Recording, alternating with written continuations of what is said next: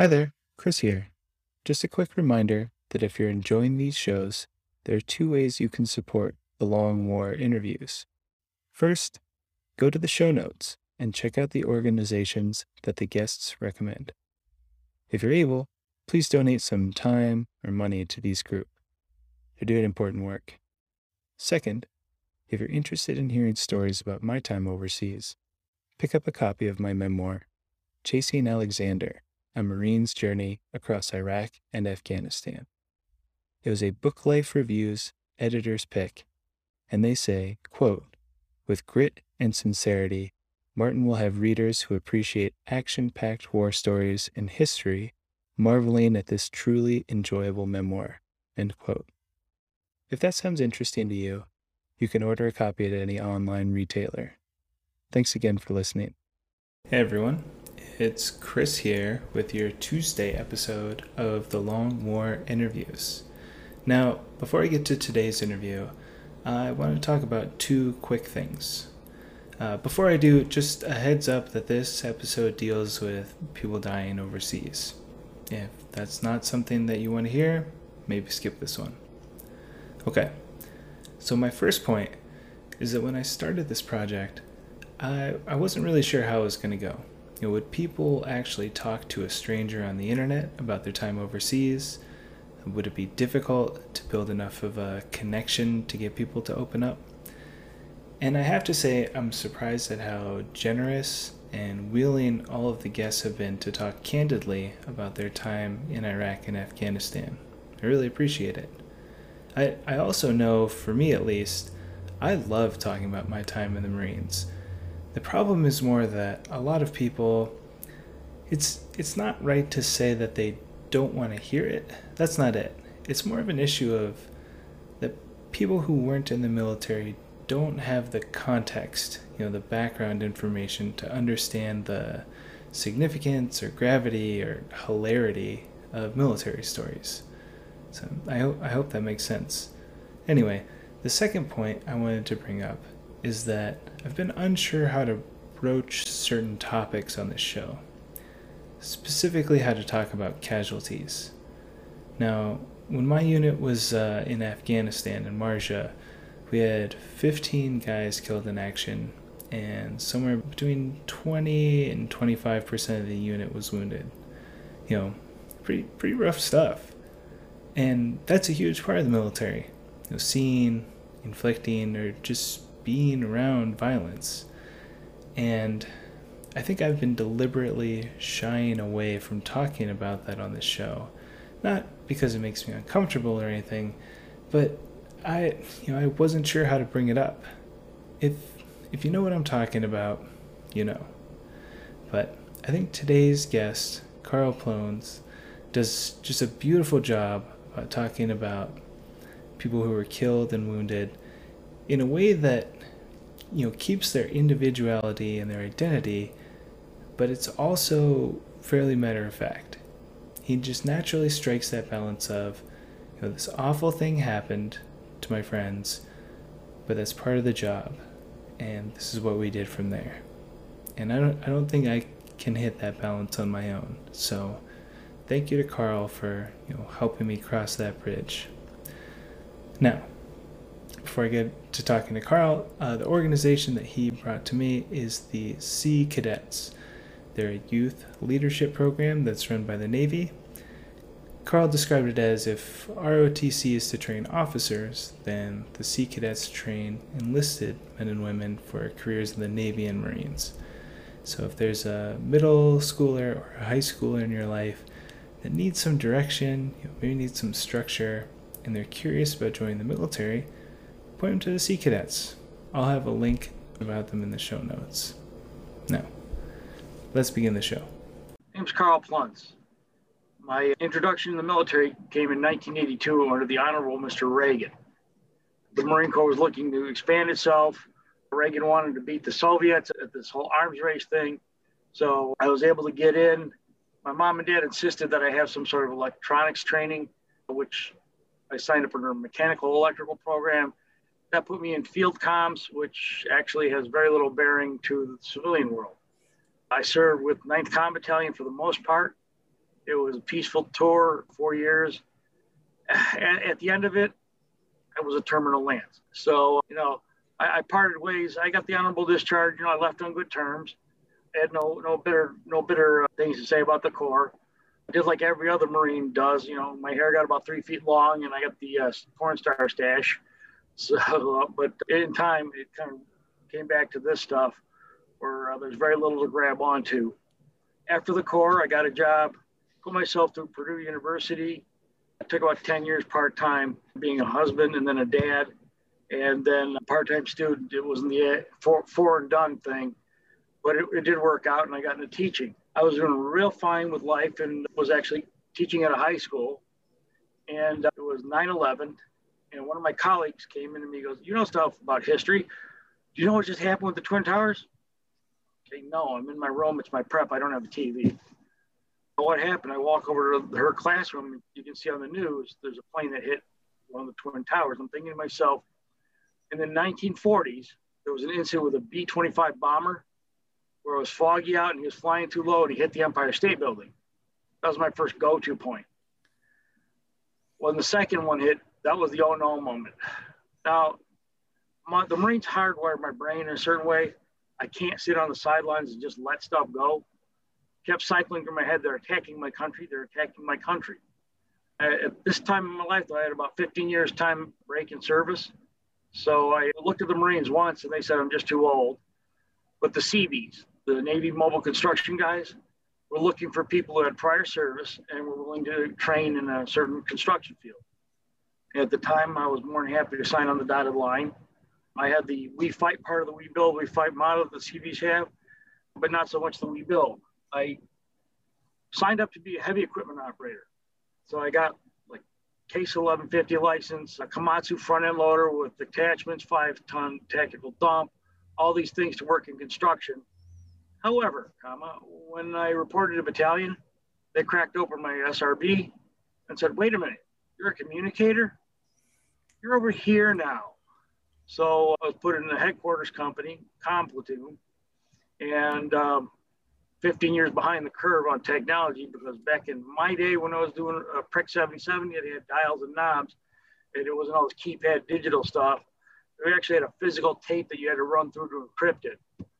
But it wasn't hard, and you know when, when you know how to use a yellow canary and you know how to speak the language of communicators, it's like riding a bicycle. You get back on it, and you do what you do, and during our, our field exercise training or pre pre mobilization run up, we had a FACS field exercise. I know the Navy, your Bees call it something different from what the Marines might, but it was a full on set of war games. And I seemed to shine enough like a new penny, both as a uh, combat operations center petty officer and the company, uh, sorry, the battalion commander's radio operator for the tail end of the exercise.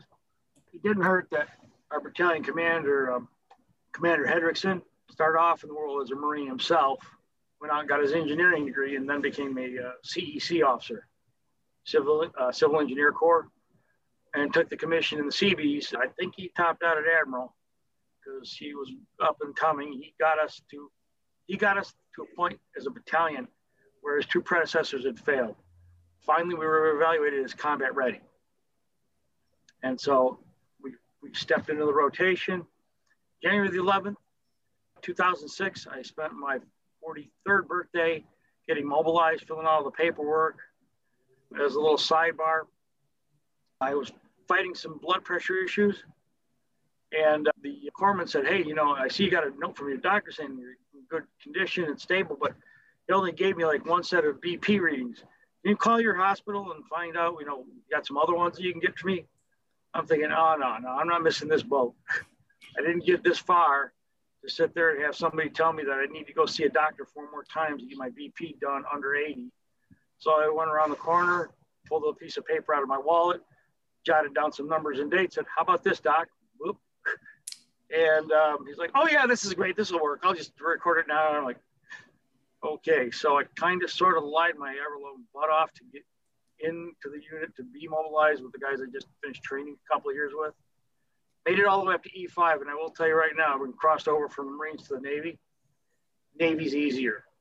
it's flat out, period. Mile and a half run, And the amount of time I had to do it at my age, I could have stopped, had a sandwich, read a cut chapter from a book, started jogging again, and still made time. So, you know, push ups instead of sit ups or elbow bends, depending on who you're, you know, who's counting for you. None of this Marine Corps, you know, all the way up, all the way down with the 20 pound set of canteens on you to, to do one pull up and count it as part of your PFT score. And being a somewhat educated man, I was very good at taking tests and deconstructing test questions. So when it came down to me taking the E5 exam, I, uh, I, I, pretty much nailed it. And I, I, think if I remember the career planner at the time saying that mine was the highest score in the reserve center. So that put, that put me in the first tier of promotion. So when they handed out my warrant, I wasn't just frocked. It was boom, I'm in E5 now. Got mobilized, went to uh, Port Hueneme, California. It's in Ventura, Naval Base Ventura County. It's like the West Coast Seabees go there. And uh, we started all of our classroom training and stuff just to interject here so this is you know the iraq war is kind of at its peak 2005 2006 2007 what kind of what were they telling you at the time to help you prepare for this uh, deployment? There was a handful of guys from my battalion nmcb 25 who had gotten mobilized and were sent in 03 for the initial invasion. And you know listening to them was like listening you know to, to words coming from jesus because they had actually seen the elephant been there knew what the lay of the land was like. But all of our instructors who just come back from uh, their tour were in country like weeks before they became instructors. We're, we're saying, you know, guys, this is not the war that you went to last time. It's completely different. You know, what I could uh, garner from papers and, and just talking to people who've been there, this was a full on guerrilla war. This was not a conventional, there's the Iraqi Republican Guard, this is the guy who's working with you in the chow hall is going to turn around and try and find a hole in the wall so he can plant a bomb in there and, and you and everybody you know. The, the biggest thing they kept on going over beating in our heads was IEDs, IEDs, IEDs, IEDs. Anything and everything can be an IED. And you know, when you go to your, your training and you, you see that the purposely put an MRE bag on the side of the road, so you call it in, let EOD, you know, EOD supposedly get it and fix it then you get to Iraq and you notice that everything is strewn with trash. Everywhere has stuff all over it. You're in your helicopter, you know, you're flying along, just mind your own business, but you look down and it looks like one big garbage dump. And you're thinking, okay, this is just about screwed. But we did about three months of pre-training, did a short, short week in Kuwait, and then stepped over and replaced NMCB 22 kind of disappointed in certain things in there in the uh, initial mobilization. When we got pulled our gear, I mean, we're all in our desert utilities, you know, the amoebic pattern ones, not your cool dot dot com cammings, but one generation behind everybody because we're reservists and we're CB, so go figure. Again, another little sidebar. In the 90s, for the, during the first Gulf War, they had to get the bees out of the olive drab sateens because they were the same style of uniform the Iraqi Republican Guard had. So, you know, hey guys, you're going to camo up real fast now because you better just camo up. Yeah, you didn't want to get confused about that stuff. But uh, yeah, we had all that. But my body armor was woodland pattern camo. I'm thinking to myself, great. This just lays the perfect trace silhouette where you can shoot anything that's outside the, the woodland pattern and you'll hit me. Thanks, Navy. Know, but we were fortunate enough not to be in the 03 crowd when we we got there in the spring of 06 because everything was already set up. You know, it was gracious living by, by most standards. You know, I had spent the spin up time in a big open warehouse, which was turned into like a ginormous squad bay. And, you know, coming from the Marines, in 82, my first barracks in 9th Com Battalion was a wooden structure, two stories high. And the rumor had it that it was built in 1942 as temporary housing for the war. So, you know, open squad bay, nothing in the middle, wall lockers, bunk beds, wall lockers, bunk beds. So being in a bunk bed in a room full of guys was not culture shock to me. But some folks opted out and were able to get like a uh, hotel rooms out in town. And I think for them, most of the mobilization was a binge drinking event. Hmm. I knew we weren't acting as high speed as we needed to, but you know, as a freshly minted E5, they weren't asking opinions It didn't seem very, very, you know, survey conscious, consensus building. It was like, here, do this, do that. Now, in, in the uh, Marines, being an E4, you're a corporal, you're an NCO, you're a leader of Marines, right? Mm-hmm. Being an E4 in the Navy is like being an E3 in the Navy, except with sharper looking uh, rank insignia. As an E4, too, though, I thought it was kind of humorous because our reserve battalion was uh, stationed at Fort McCoy, Wisconsin. We had a kind of a Midwest orientation. So, getting mobilization training on an Army base, those soldiers oftentimes confused the crow with the chevron, with the colonel's eagle. Friend, I received so many crisp salutes from young PFCs and specialists. It was hysterical. One of my one of my buddies, my battle buddy, a guy named Ron Wallen, I'm real tight with even today. We would walk to chow every every time you know we had had to go, and he would just be laughing hysterically. I'd hey, if they're going to salute me, more power to them. I'm not going to decline that salute. It's up, it's down, it's there. But yeah, the mobilization process, you know, it, it, typical military thing, a lot, a lot of stuff getting crammed into a short amount of time. When I was in ninth com, we trained forever in 29 palms. I knew what I knew what a beach with no water looked like for real, and just you know to hydrate like crazy. Sunscreen's your friend, and you know the big floppy boonie cover is actually better than anything else you can get. So I knew better going in. Some guys didn't. We had some heat casualties early on, but that was in Kuwait, so it was you know something that could be taken care of and, and bounce back real fast. Like me and one of the other communicators, guy was another former Marine. He was a 2811, which is like a cable splicer in comms. He was he was a tech head, so he scored better on the ASVAB as an 18 year old than I did. But he and I were running the combat ops center. and We had a port and starboard thing going on. He got days, I got midnights. We we uh, we're at TQ Al-Taqadim Air Base, mm-hmm. which um, interestingly enough is uh, the same place that the bombers that Saddam used to uh, gas the Kurds were stored. Uh, I'd love for the Veterans Administration and Department of Defense to come clean on everything that was in the dirt out there because me and a lot of guys that I know have all sorts of like minor health issues that if you look at just one or two of them at a time, it doesn't seem like much when you talk about everybody having some sort of respiratory issue, now I got to wonder if there wasn't some sort of latent exposure issue because I'm, I'm betting that the Iraqi army was not the high end maintenance and suppression kind of people when it came down to things like VX and sarin. And so I'm betting there were more than one incident where something got cracked open, spilled, maybe five guys get whacked because it's the Iraqi army and cleanup is four guys with a shovel. That and just the general contaminants and pollution out there yeah. Uh, I'm getting a kind of an Agent Orange vibe on this stuff because everybody's on the burn pit registry, but I don't know what kind of fruit that's borne out for anybody. But I knew what high was all about. I knew about hydration. The the guy in charge of us at Al-Taqadim was a, a builder uh, builder chief guy by the name of Genko. He was not the brightest crayon in the box. Didn't understand why we needed to have communications until we had our first code red. Now I don't know if you guys called it code red, but when we had indirect fire hit the base, that's when uh, they issued a code red, and then everybody kind of hunkered down. You know, we had to have 100% accountability, and the battalion CO wanted that like, boom, done. And so if you, you didn't chase people around, you didn't get it across in a, in a sit rep, in two heartbeats. He was getting angry, and that you don't need a mad 05. Just not a good thing in your career, not a good thing for the life that you lead. But uh, he had very little regard for the com section and um, as fate would have it, the com section was having some trouble finding people who were willing to do the whole COC thing. Because, hmm. I mean, it, it's like a 911 dispatch center in a combat zone. So anything and everything is flying through there all the time, and it's either intensely boring or it's overwhelmingly terrifying because you're that link. And, you know, something goes south, they're hollering help to you. Communications in country was horrendous they were having trouble finding somebody that was halfway decent at doing the COC thing.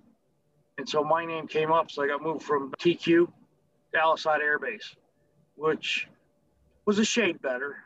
Not a whole lot of, a lot of sand, a lot of, a lot of hot, not too many uh, locals, you know, people complaining all over the place. Uh, hot chow. What are you guys worried about?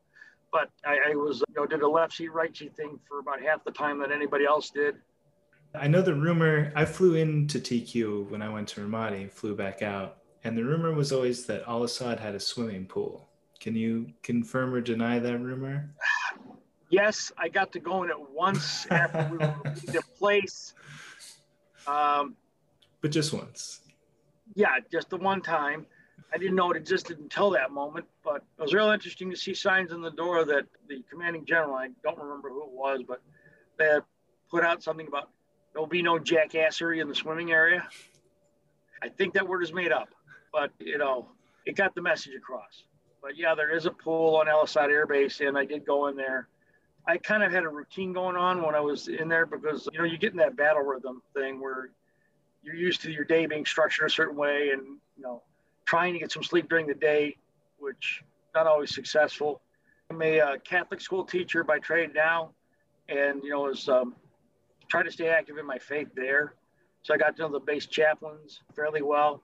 Took the training to become a, Eucharistic minister, so the guy who gives out communion. Mm-hmm. And uh, my Sunday routine was you know, I'd skip a little bit of sleep, but they had a 1300 mass at the outside chapel. So I'd go there and support that activity. They had a kind of pseudo Burger King at the uh, little food court thingy, and that was the only place I really trusted for food. I heard some horror stories about guys eating pizza there and uh, wondering what, what was in the water and the coffee that they got the green beans or Gloria beans, some somebody's beans. You know, I, I preferred the coffee that we had in the COC because somebody had a hookup with Caribou Coffee in Minnesota. So we had this gourmet stuff by the ton. And uh, I got spoiled drinking that stuff. You know, the kind of coffee that'll take the enamel off your teeth. Good strong stuff, get your heart going. So zero three, you're you're wide awake. You are good, good to go. There's no drowsy, not off sleepyhead stuff. But I get my burger thing going and rack out for a couple hours. Probably one of the best, least recognized leaders was my watch officer. He was a uh, love of God. I don't know how, as a damage controlman, you know, the guy who fixes the ship when it gets a hole in it.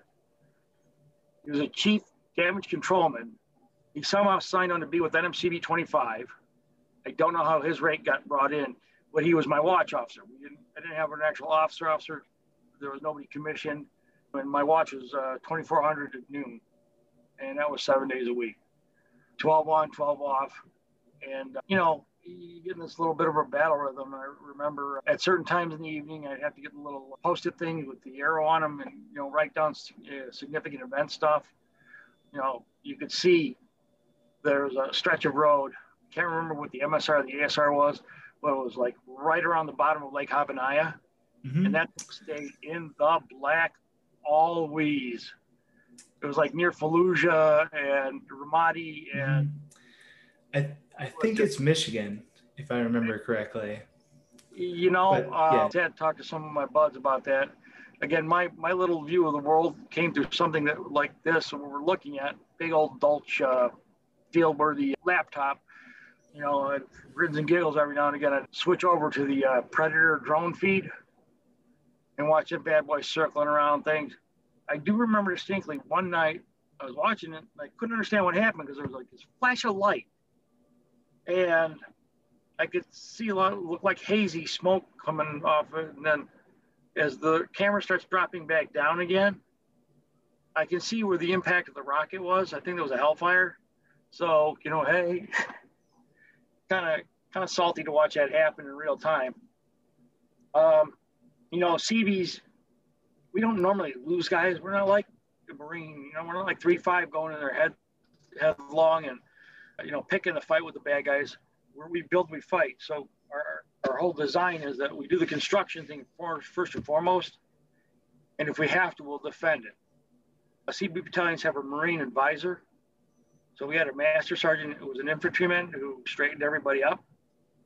His boss was a major, and uh, I'm you know I'm bouncing back and forth uh, as I remember things. But when we were still in Port Hueneme, there was a, a CE, a construction electrician, was part of a convoy security team they were training, and he had an M4, and he had kind of loosely slung, and so the muzzle of his M4 was actually kind of sticking into his thigh, and uh, he's a tray. He was a trays guy. I mean, you could run electricity like nobody's business. But I'll never forget the look on his face when this major came over. He said, "CB, on yourself." Put the fear of God in him, and I was, oh well.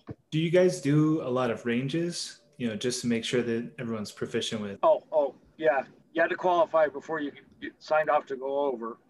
I'd like to thank my uh, rifle range coach back in '82 because uh, he taught me everything I needed to know, and that was about the extent of it. Because again, my big field of expertise was in how to holler help and how to get good guys to do what they had to. When it came down to air assets, got to be real good friends with the desk through the military internet relay chat, the mIRC. Mm. You know, just talking to him real time. And I, at the time, thought he was at Al Assad, but then he dropped a hint that he was actually in Fallujah. So yay technology and yay distance and yay real time. But you know, I was, I was kind of drifting in this direction. But CBs don't normally take casualties, and the most serious event in the Naval Construction Force happened during the initial invasion, and it was NMCB 14.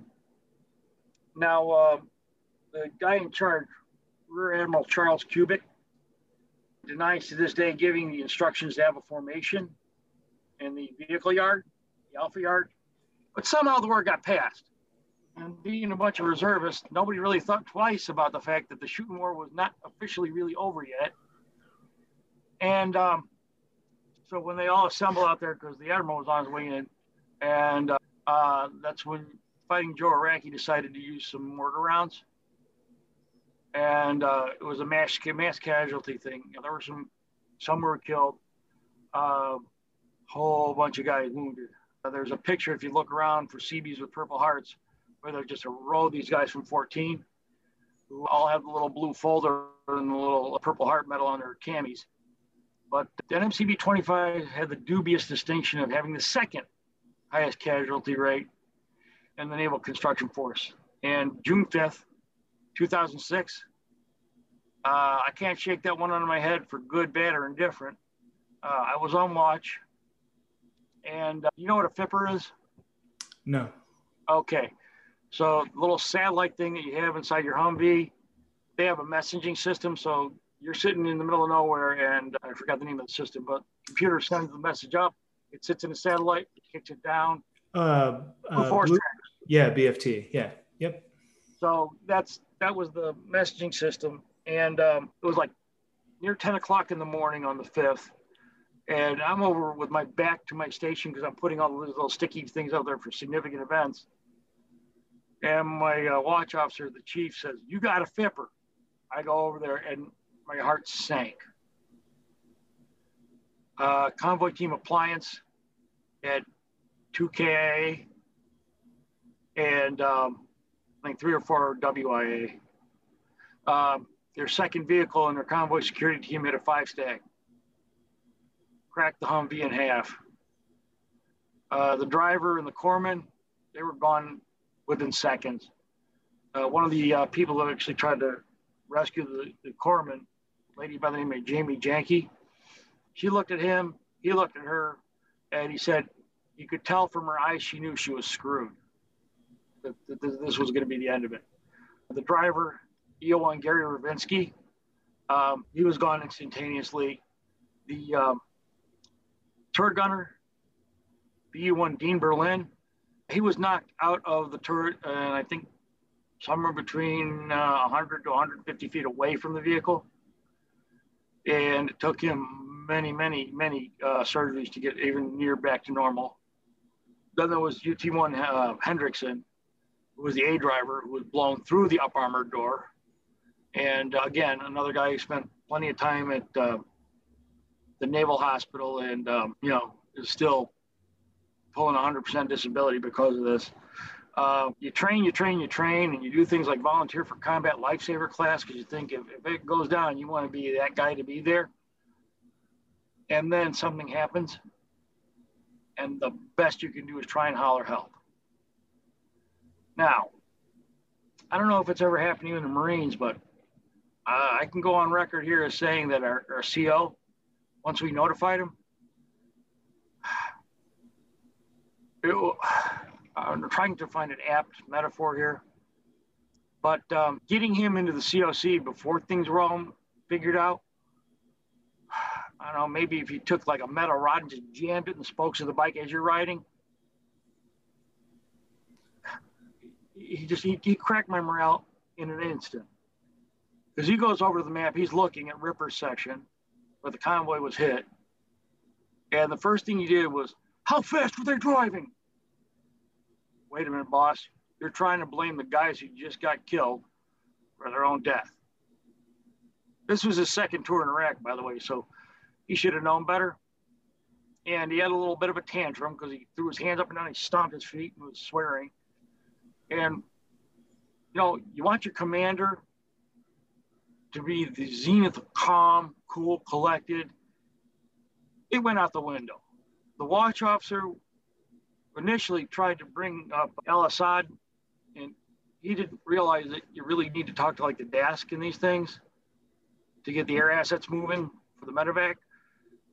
Again, damage controlman turned watch officer with some training, but not a lot. And through no fault of his own, he was trying to get get somebody in Al Assad surgical to answer up. And by the time they did, the skipper said, "No, don't do that." He reaches for the voice, the voice over internet protocol phone, you know, secure line. The skipper literally smacked the phone out of his hand. He looks at me and he said, Get them on the radio. I'm thinking, What, VHF? That's not going to happen.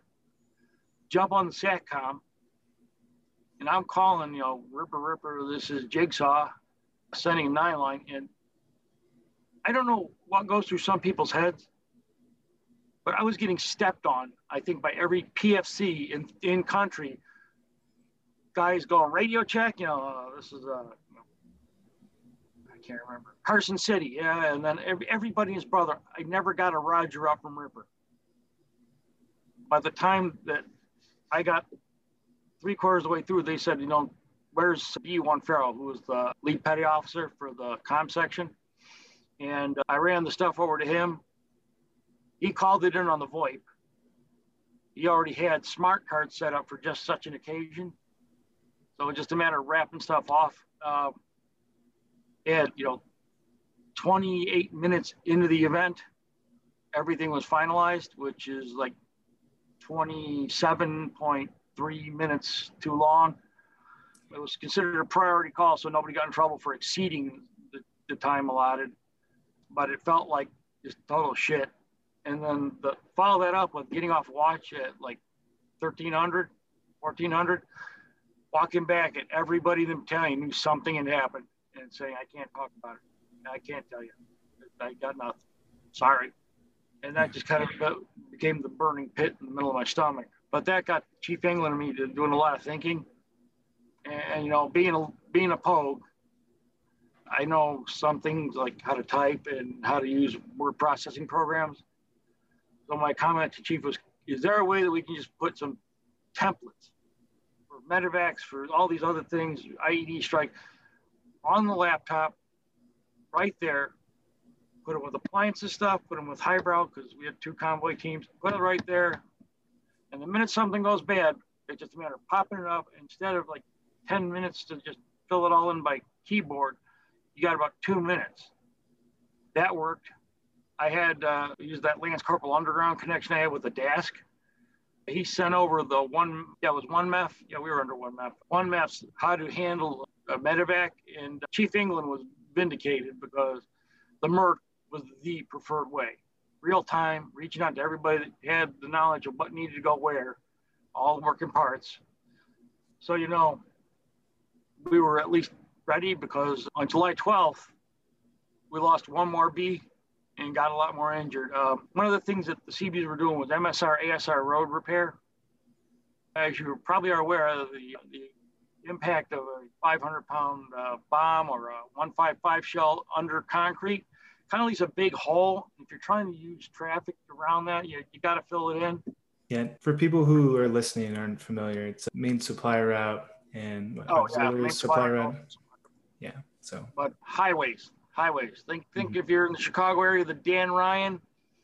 But if there's like a 50 foot crater every you know 200 yards, not easy to navigate. And um, our guys, our officers were, were Johnny on the spot because they had engineered a way where the average Iraqi just couldn't grab a shovel and move three things of sand underneath the pavement. There's a big arc of rebar, like a half cone that went way in the ground.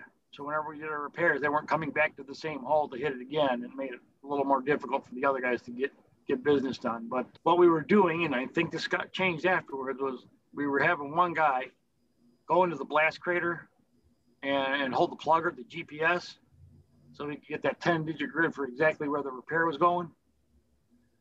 And um, somebody in EOD did not catch the secondary device that was in there.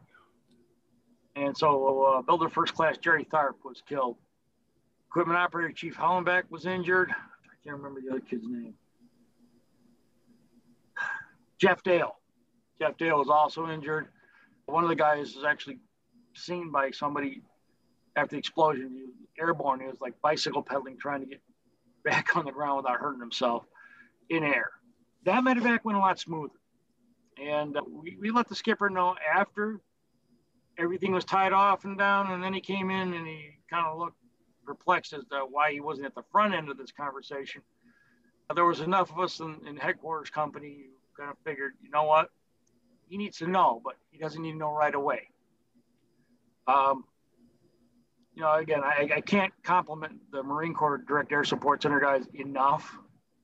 There was one time when one of the guys I drilled with at, in the Reserve Center in Forest Park, Illinois, he was one of the machine gunners. He's also prior service Marine Corps. Now he's a SWCC operator. He got a gig doing active duty. But Mark Widmer, they sent us a FIPR saying, you know, that they had an IED strike, not to worry. It only blew a tire off of a five ton, but they were going to need to get a tow truck out there. Oh, and by the way, the village that they were near, all the lights are starting to turn on inside the houses. Do my little Dasky thing. Hey, what can you what can you do for me? Two F-18s, rooftop high my guy Widmer said they flew in, they screeched that place, and all of a sudden all the lights were turning on, like dark, dark, dark, dark. You know, there was you know a couple of uh, bright spots, if you will. One of our guys, his job was a glazier on the outside, and he would restore church windows.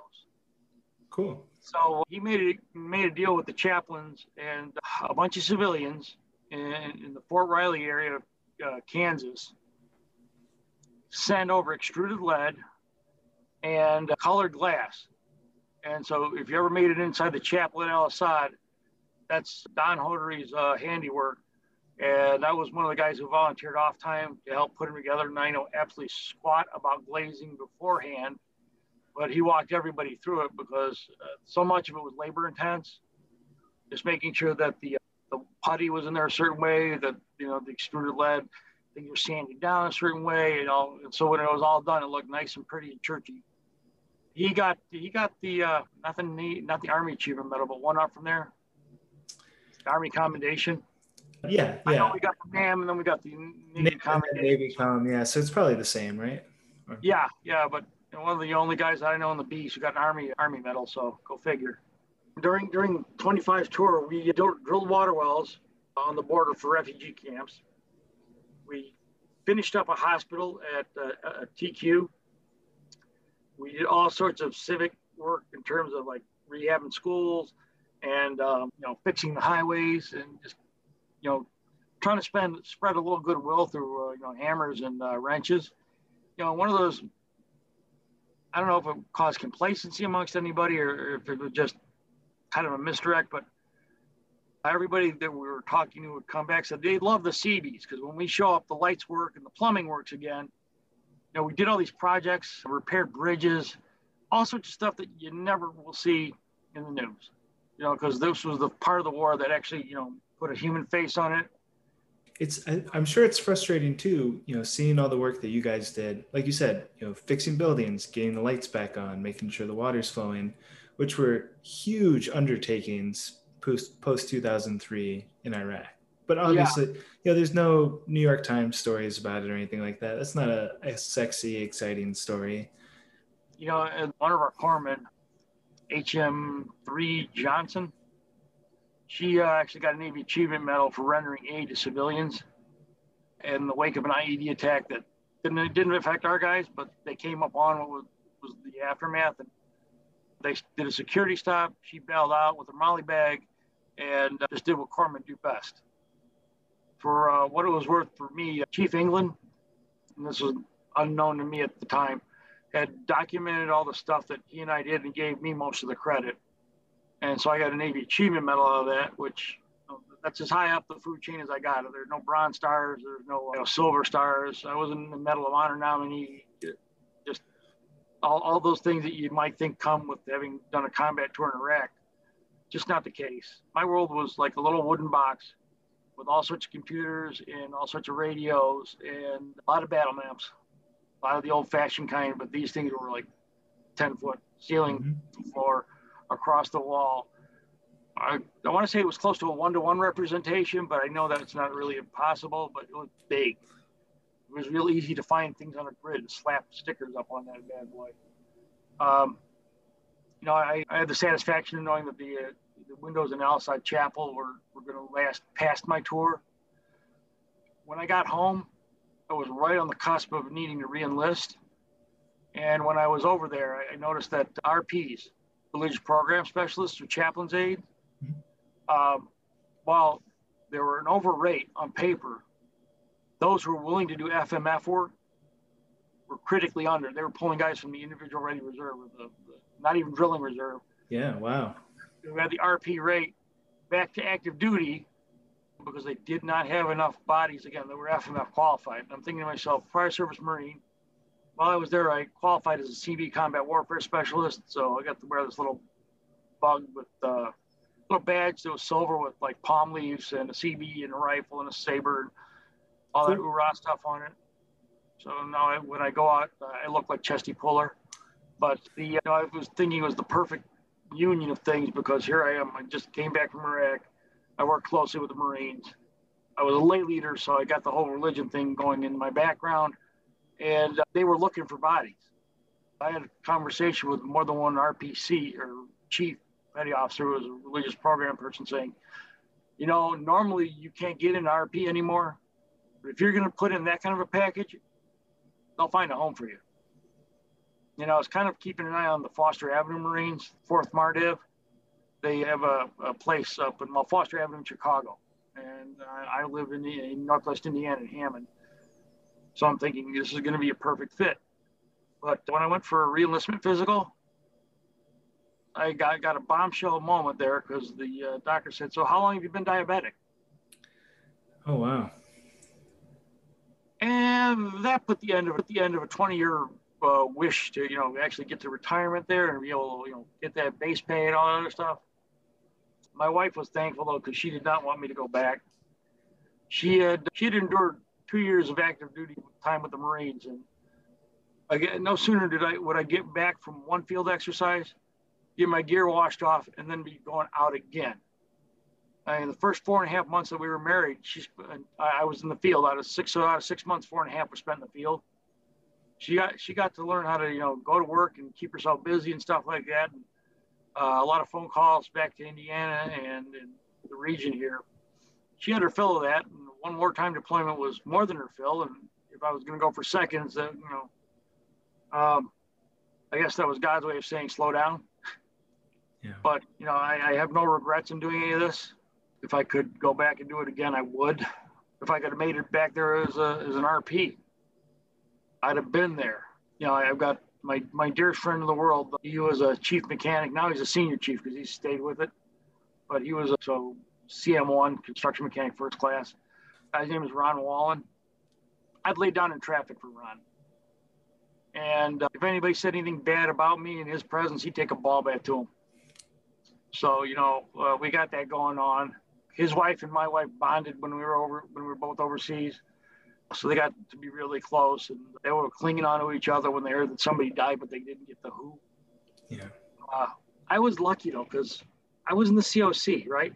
I had access to email every time I showed up to work. You know, and I know guys who were on the convoy teams who just, you know, they were lucky to get a shower once a week let alone get time to sit down and type out a note to mom and, and the kids.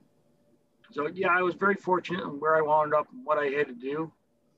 You know, I, I have no regrets in doing it. You know, in hindsight, was absolutely necessary for us to be in Iraq. Tough call because I think we would have been better served trying to just get Afghanistan all kind of smoothed out. and straightened up rather than going into a new country and invading someplace and you know causing all that upheaval. And um, this is after we got the mice and ice stuff for the the Humvees. So each one of our vehicles has an electromagnetic bubble around it, and you throw all your switches on. You're not talking on the radio, but you know you're safe. And so the guy over there with his uh, cell phone is trying to get that thing to go. He's blocked. By the time the convoy cleared, signal went through, the IED went off, and there were just a bunch of kids that were killed. And it just, that's one of those wakes me up at night things. And how do, how do people do that to children? You don't like the Americans, fine. Get your AK and take a few pot shots. You really don't like the Americans, stick a bomb under one of our vehicles. But these are your kids. They're Iraqi children. Yeah.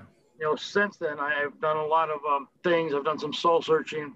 Because I couldn't be with the reserves, I did take up a new hobby, something called Sea Cadets. So think like JROTC. Mm-hmm. But instead of being aimed at the officer corps, it's more getting kids ready for an enlisted career in the sea services. So I've been uh, been with some of my, my kids to recruiters offices for the Navy and for the Marines. Moms and dads in the Sea Cadet program love me because I have the no BS factor.